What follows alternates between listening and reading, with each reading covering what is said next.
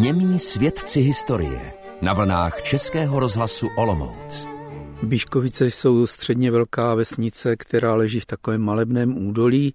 Na jejím katastru se nachází málo lesů a protéká jim Býškovický potok, který v minulosti vesnici zaplavoval, ale dnes tam máme nad vesnici rybníky a z okolních kopců je vidět Hostýn a Kercký Javorník. Najdeme tu i Pannu Marii Svatohostýnskou. Ta se nachází právě při vjezdu do obce od Vytonic, tam je socha a pak ji můžeme vidět ještě na druhé straně, na horním konci, kdy je na reliéfu Kamenného kříže. Ta socha nás zaujme také tím, jak je výrazně barevná. Ježíšek drží zlaté blesky, Panna Marie má zlatou korunu a červeno-modré roucho. Není to ale jediná socha na katastru Býškovic. Když jedeme vesnici nahoru, tak asi uprostřed můžeme vidět sochu Piety, připomíná úmrtí syna sedláka pádem z koně.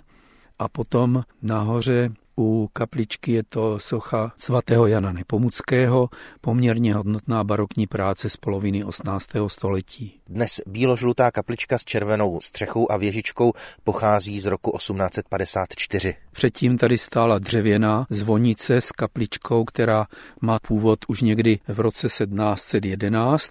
Podle místní legendy v roce 1700 na tomto místě stával domek a při požáru v něm uhořela malá holčička jménem Anička a podle ní je kaple zasvěcená svaté Anně. Svatou Annu najdeme také ve výklenku, kde prý dříve býval Florián. Kaple stojí za mostkem u potoka a u potoka v parčíku vidíme pomník obětem první světové války. Pomník padlým, na kterém se usneslo obecní zastupitelstvo v roce 1926 a 2. října 1927 byl slavnostně odhalen za velké účasti lidu z okolí.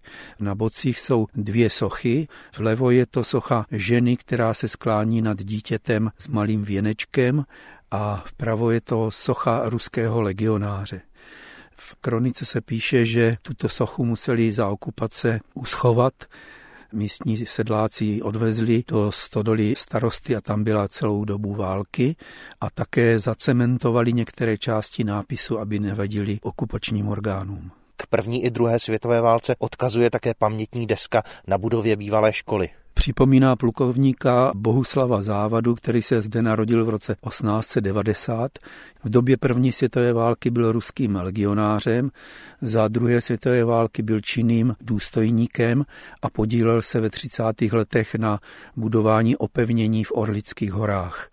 Hned po okupaci v roce 1939 se zapojil do odboje, v roce 1940 byl zatčen a v roce 1942 popraven v Berlíně, jak se můžeme dočíst na této pamětní desce. Škola je pěknou budovou, teď žluto-bíle natřenou, působí jako malý zámeček. Zřejmě už v minulosti měli velkou úctu ke školství, uvnitř bylo malé muzeum, teď je ale zavřené, protože se na zadní straně přistavuje kulturní dům. K drobným památkám téměř každé obce patří také kříže. 3 jsou při vjezdech do obce a 1 na místním hřbitově, který zde byl zřízen v roce 1892. Velmi pěkný je mramorový kříž u bývalé školy, který v roce 1915 nechala postavit paní Anna Malochová.